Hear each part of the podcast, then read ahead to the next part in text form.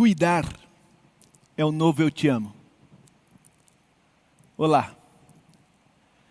Essas reflexões dos últimos domingos, essa convocação a essa reflexão a respeito de cuidar como o novo eu te amo, me levou até uma história bem conhecida de todos nós.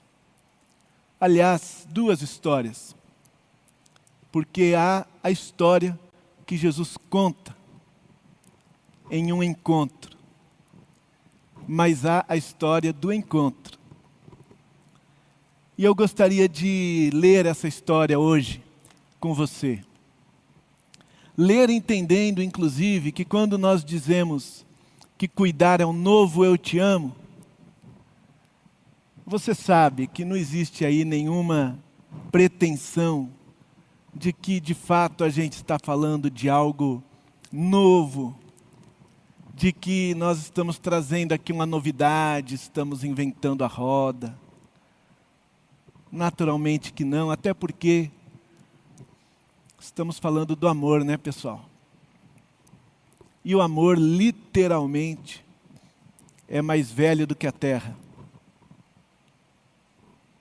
O amor é mais velho do que a terra. O amor criou os céus e terra. Nós estamos reconhecendo e escolhendo esta maneira de dizer nesse tempo, nesse momento da história, das nossas vidas. Estamos escolhendo essa nova maneira de falar a respeito do amor e, especialmente, a respeito de como manifestar a presença desse amor eterno desse amor pessoal, esse amor criador, esse amor que se manifesta nas nossas vidas, nós queremos manifestá-lo na vida das pessoas ao nosso redor, queremos manifestá-lo na história, queremos manifestá-lo aqui agora. Por isso eu vou e convido você a vir comigo a esse encontro de Jesus descrito pelo evangelista Lucas, no capítulo 10 do seu evangelho. Lucas descreve este encontro de Jesus com um perito da lei, um cara muito entendido, um cara muito entendido, um mestre, perito da lei. E o Lucas descreve assim essa história, dizendo que certa ocasião um perito na lei levantou-se para pôr Jesus à prova e lhe perguntou: Mestre, o que preciso fazer para herdar a vida eterna? O que está escrito na lei? Respondeu Jesus. Como você a lê? Ele respondeu: Ame o Senhor, o seu Deus, de todo o seu coração, de toda a sua alma, de todas as suas forças e de todo o seu entendimento. E ame o seu próximo como a si mesmo. Disse Jesus: Você respondeu corretamente. Faça isso e viverá. Mas ele, querendo justificar-se, perguntou a Jesus: E quem é o meu próximo? Em resposta, disse Jesus: Um homem descia de Jerusalém para Jericó quando caiu nas mãos de assaltantes. Estes assaltantes lhe tiraram as roupas, espancaram-no e se foram, deixando-o quase morto. Aconteceu estar descendo pela mesma estrada um sacerdote. Quando viu o homem, passou pelo outro lado. E assim também um levita, quando chegou ao lugar e o viu, passou pelo outro lado. Mas um samaritano, estando de viagem, chegou onde se encontrava o homem e, quando o viu, teve piedade dele. Aproximou-se, enfaixou-lhe as feridas, derramando vinho e azeite.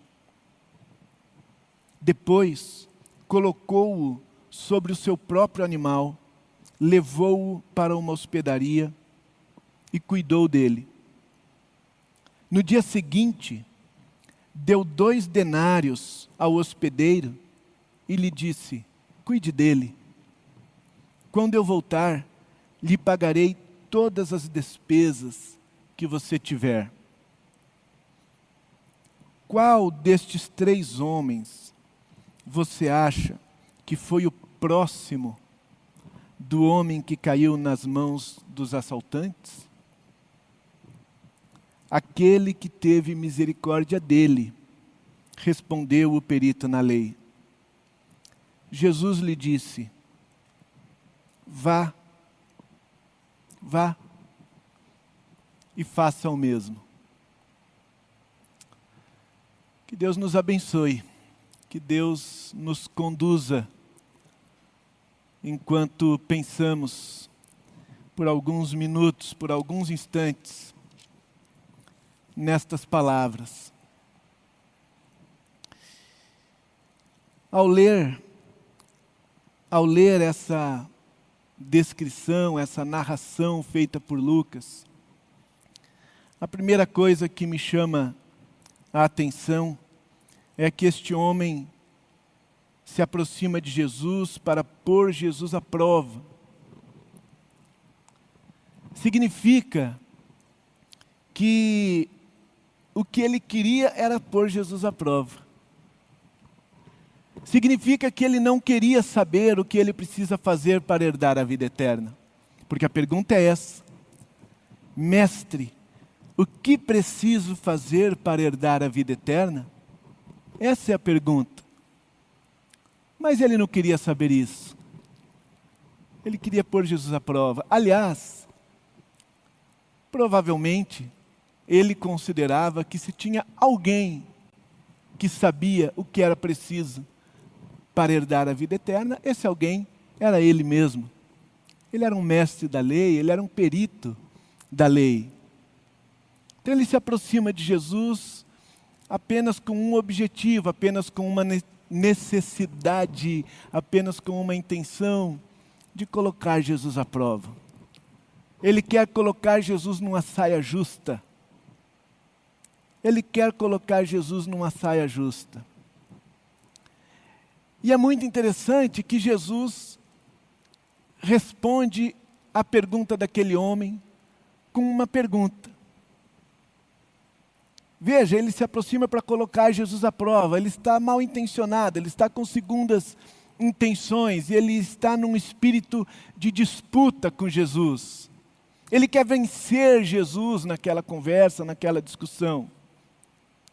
No entanto, Jesus responde com uma pergunta e por alguma razão este homem não consegue escapar da pergunta de Jesus.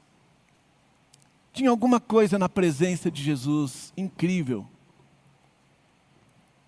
eu não sei o que é, eu não consigo entender o que é. O que, que houve no olhar de Jesus naquele momento que fez com que aquele homem é, se desmontasse diante de Jesus?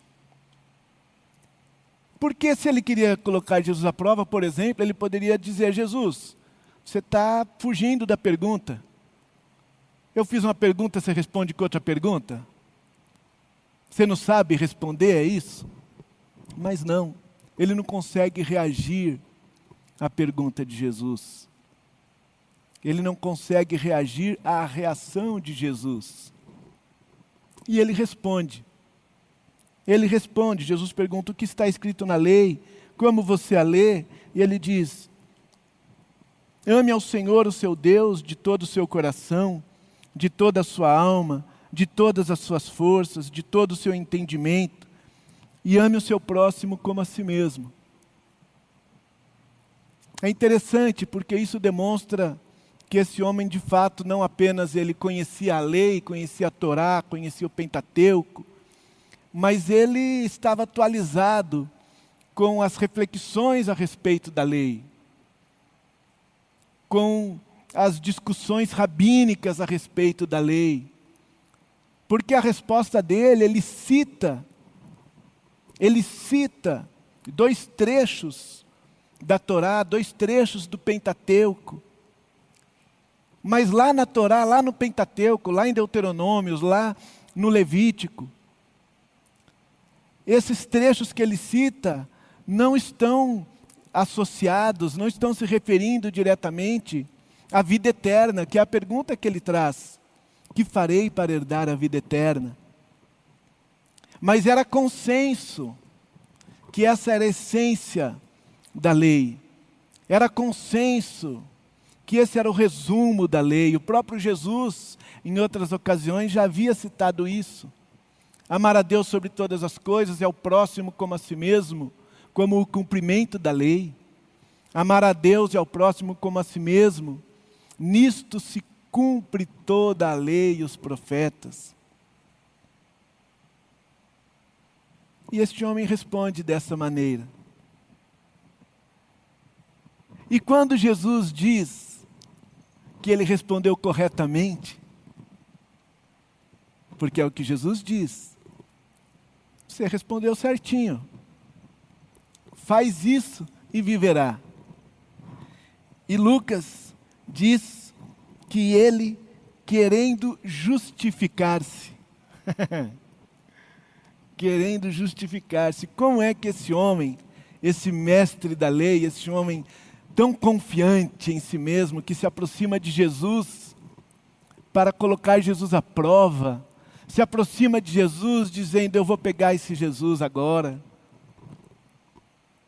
Com uma pergunta de Jesus e uma aprovação de Jesus, você respondeu corretamente. Como é que agora esse homem que queria pôr Jesus à prova já está querendo se justificar? Que desconcertante isso, eu fico imaginando. Fico imaginando as pessoas à volta, percebendo aquele homem desconcertado, constrangido diante de Jesus. Aquele homem, de repente, ele se vê colocado à prova, ele se vê numa saia justa. E o que é que fez esse homem se sentir assim? O que é que fez esse homem passar a precisar se justificar diante de Jesus? É que Jesus voltou ao início da conversa. A conversa era sobre vida eterna. Vida eterna. E Jesus diz a ele: Você respondeu direitinho. Mas quando Jesus diz, faça isso e viverá, Jesus está dizendo, então, mas você sabe que não é só uma questão de responder direitinho, né, perito na lei? Você sabe que não é só uma questão de responder direitinho você sabe que é um jeito de viver. Você sabe que a vida eterna está em um jeito de viver. Você sabe que você está morto, não sabe? Você está consciente de que você sabe responder as perguntas, mas você está morto, porque você não tem um estilo de vida que reflete o que você sabe. Você quer saber, você não quer viver, você se gaba de saber, mas você sabe que você não está vivendo isso. Você sabe que você está morto, faz isso e você vai viver. E esse homem precisa se justificar, de alguma maneira. De alguma maneira ele precisa se justificar. Por que é que ele não está vivendo o amor por que é que ele não está cumprindo a essência da lei, que é o amor? E a maneira como esse homem se encontra de se justificar naquele momento é dizendo: Mas quem é o meu próximo? Quem é o meu próximo? E aí a história que Jesus conta é mais desconcertante ainda. A história que Jesus conta, primeiro, não responde a pergunta quem é o meu próximo. Responde mais a pergunta o que é amor, o que é amar, do que a pergunta quem é o meu próximo. Mas é como se Jesus estivesse dizendo a ele: Eu entendi por que você fez essa pergunta: quem é o meu próximo? Porque você quer saber a quem você precisa amar e a quem você não necessariamente tem a obrigação de amar. Essa sua pergunta, quem é o meu próximo, me diz que você tem consciência de que há algumas pessoas que você não quer amar.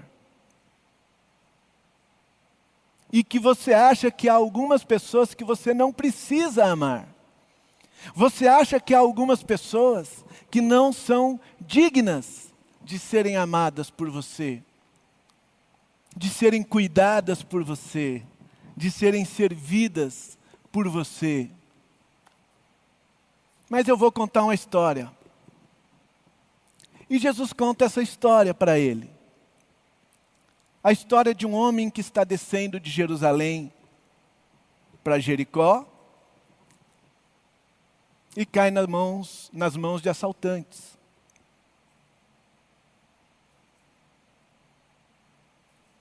É roubado, levam até as roupas, apanha e é deixado nu à beira da estrada, semi-morto, quase morto com aparência de morto. Vem um sacerdote, passa ao largo, vem um levita, passa ao largo, e aí vem um samaritano. Vem um samaritano, provavelmente o primeiro o primeiro da lista das pessoas que aquele homem gostaria de ticar, dizendo: Não é meu próximo, né, Jesus? Não preciso amar um samaritano. Ele não tem os mesmos valores que eu. Ele não tem a mesma religião que eu. Ele não crê em Deus do mesmo jeito que eu. Ele não vive do mesmo jeito que eu. Ele não é dos nossos, ele é de fora. Ele é diferente.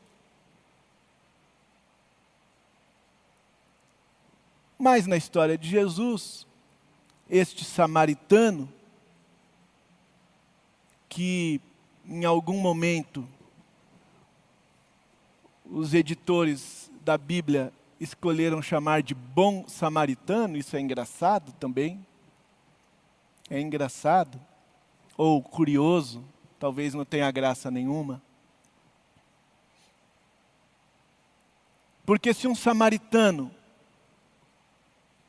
que ajuda o próximo, um samaritano que faz o bem, é o bom samaritano, isso significa que o samaritano em si não é bom. Isso me faz lembrar a maneira como às vezes falamos de algumas pessoas. Essa pessoa é assim, mas é uma boa pessoa. Ela, a religião dela é aquela, diferente da nossa, mas é uma pessoa boa. A opinião dela é tão oposta à nossa, mas ela é uma pessoa boa. Como se, em geral, as pessoas que têm uma opinião diferente da minha não fosse uma pessoa boa, a pessoa que tem uma religião diferente da minha não fosse uma pessoa boa, a pessoa que fosse talvez de uma nacionalidade diferente da minha não fosse uma pessoa boa. Não é curioso como nós usamos essa linguagem? Então tem aqui um samaritano, que Jesus só chamou de samaritano.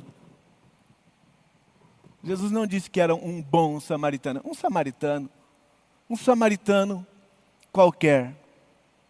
Um samaritano qualquer. Qualquer um desses aí que não tem um sangue judeu puro. Qualquer um desses aí que não consideram o nosso templo em Jerusalém o lugar onde se deve adorar. Qualquer um desses aí, que embora leiam a Torá, leiam o Pentateuco, tenham por Deus ao eterno Deus de Abraão, Deus de Isaac, Deus de Jacó, mas não vivem no nosso sistema religioso. Um samaritano. Um samaritano estava descendo também, e esse samaritano, ele chegou, chegou onde se encontrava o homem. Era uma estrada, era um ponto de passagem. Mas para aquele samaritano que viu um homem caído, que viu um homem à beira da morte, aquele lugar se tornou um ponto de chegada. Ele chegou. Cuidar, para início de conversa, é fazer do lugar da necessidade, do lugar do necessitado, o seu ponto de chegada. Não é o seu ponto de passagem é o seu ponto de chegada.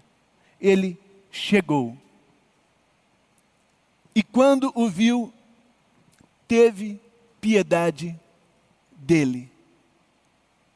Cuidar que manifesta o amor. O cuidar que é um novo eu te amo. É um cuidar que se sensibiliza. É um cuidar que vem de olhos que se sensibilizam, que tem misericórdia que se compadecem.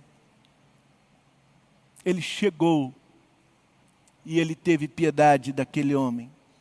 Aproximou-se, enfaixou-lhe as feridas, derramando nelas vinho e óleo, vinho e azeite. Ele limpou e medicou as feridas daquele homem. Limpou e medicou as feridas daquele homem. Depois colocou-o sobre o seu próprio animal parece um detalhe, né? Colocou sobre o seu próprio animal. É, tudo isso aqui, para aquele perito da lei, fala a respeito de pureza e impureza. O sacerdote, ele tinha uma razão para passar ao largo. Porque está escrito na lei que quem toca em um homem morto, quem toca em um homem morto, fica impuro por sete dias. Impuro por sete dias. Não pode comparecer ao templo, não pode cultuar, não pode levar uma oferta. Tem que ficar separado, tem que ficar isolado. Impuro por sete dias tem que passar por ritos de purificação. Esse era o motivo do sacerdote, do levita, não se aproximarem daquele homem. E se ele morrer? E se ele estiver morto? E se ele não estiver morto, mas enquanto eu estiver cuidando dele, ele morrer? Eu vou ter tocado num cadáver, eu vou ficar impuro. Só que não está escrito na lei que não é para você tocar. Está dizendo que você vai ficar impuro e vai precisar se purificar. Usar a lei para não ajudar alguém, usar a lei para não tocar no cadáver, aí é outra história. Outra história completamente diferente. E o cavalo você não podia sentar no cavalo que carregou o cadáver depois, porque o cavalo também está impuro. Verdade, pode ler lá, Levíticos, Números, você vai achar esses troços. Está na Bíblia. Mas o samaritano está mais preocupado com aquele homem. Samaritano fez daquele homem o seu ponto de chegada. Pega aquele homem, cuida dele, leva para uma hospedaria, continua cuidando dele. Esse samaritano, Ele não devia ser a primeira vez que ele fazia esse tipo de coisa, não. Porque, inclusive, ele era um cara que tinha crédito bom na praça, ele tinha bom nome. Porque ele diz para o hospedeiro: Olha, cuide dele, quando eu voltar, lhe pagarei todas as despesas que você tiver. Que bacana, né? Esse homem tinha bom crédito, na palavra, a palavra dele valia bastante, viu? Valia bastante. Talvez ele sabia pouco da lei, não era perito da lei, essas coisas. Mas a palavra dele valia, era muito, muito. E nessas, nessa hora Jesus volta ao perito da lei e faz outra pergunta simples para ele. Qual destes três você acha que foi o próximo do homem que caiu nas mãos dos assaltantes? Qual desses três você acha que foi o próximo do homem que caiu nas mãos dos assaltantes? Parece uma pergunta simples, né? Parece uma pergunta boba. Mas não é. O que, o que, que há nessa pergunta que não está dito? Tem algumas coisas. Pelo menos duas. Pelo menos duas. E aquele homem sabe disso. Ele não era bobo. Ele não era bobo. Ele sabe que nessa pergunta de Jesus tinha outras duas perguntas. Uma pergunta era: qual desses três homens amou aquele homem caído ali? Ou seja, qual desses homens cumpriu a lei? Qual desses homens fez a vontade de Deus? E a outra pergunta é: qual desses três homens herdou a vida eterna com base nessa história aqui? Qual desses três homens está vivo? Qual desses três homens está vivo qual desses três homens tem em si, tem em si a vida eterna, a vida de Deus, a vida do amor que criou os céus e a terra? Qual desses três?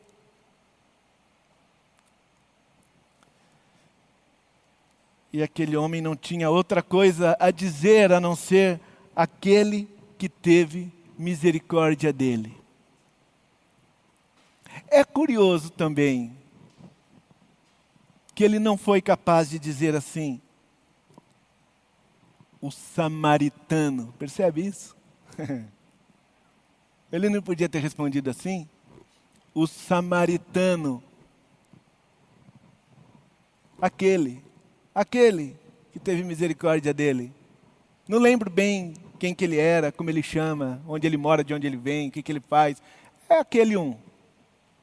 Aquele um que teve misericórdia dele.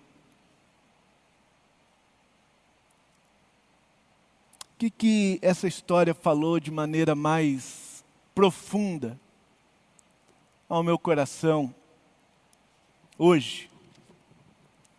Hoje. Mesmo sem ser nenhum perito em nada, me coloquei no lugar desse homem que está conversando com Jesus. E eu ouvi Jesus dizendo a ele assim: Eu sei que há muitas pessoas que não cabem no seu grupo, não cabem no horizonte do seu amor, não cabem na sua igreja. Eu sei que há muitas pessoas que você considera que são diferentes de você e que você e elas não podem fazer parte da mesma vida. Você e elas não podem estar na mesma lista. Você e elas não podem, aos seus olhos, estar na mesma categoria.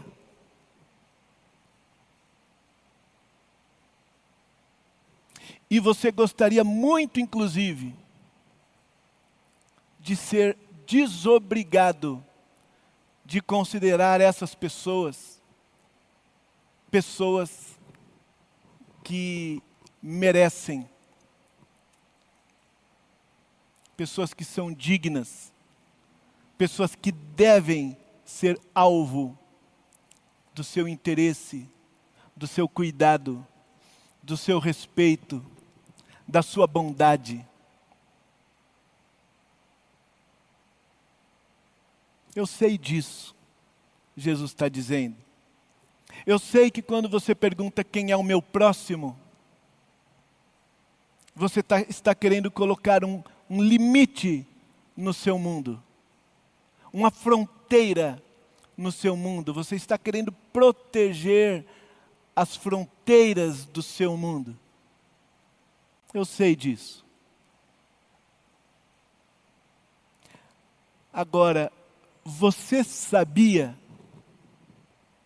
Você sabia? Você já parou para pensar que muitas das pessoas que você deixa de fora do seu mundo, muitas das pessoas que aos seus olhos não têm dignidade suficiente para atravessar as fronteiras do seu mundo, do mundo que você construiu, do mundo que você desejou, do mundo que você idealizou, que elas fazem parte do meu mundo, da minha vida, da minha vida, simplesmente porque elas fazem do lugar onde está o necessitado o seu ponto de chegada,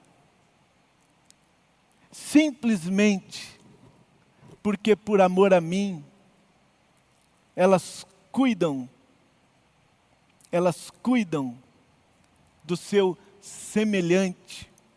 Como eu gosto dessa palavra, semelhante.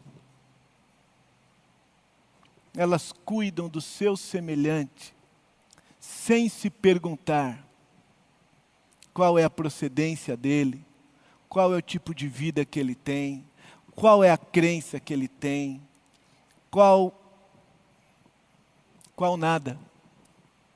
Simplesmente elas fazem do lugar onde está o necessitado o seu ponto de chegada. Não importa se essas pessoas vão estar no seu mundo, não importa se elas têm um lugar na sua mesa, não importa se elas têm um lugar na sua comunidade, não importa. Elas estão no meu reino, elas estão vivendo a minha vida, diz Jesus. Amém.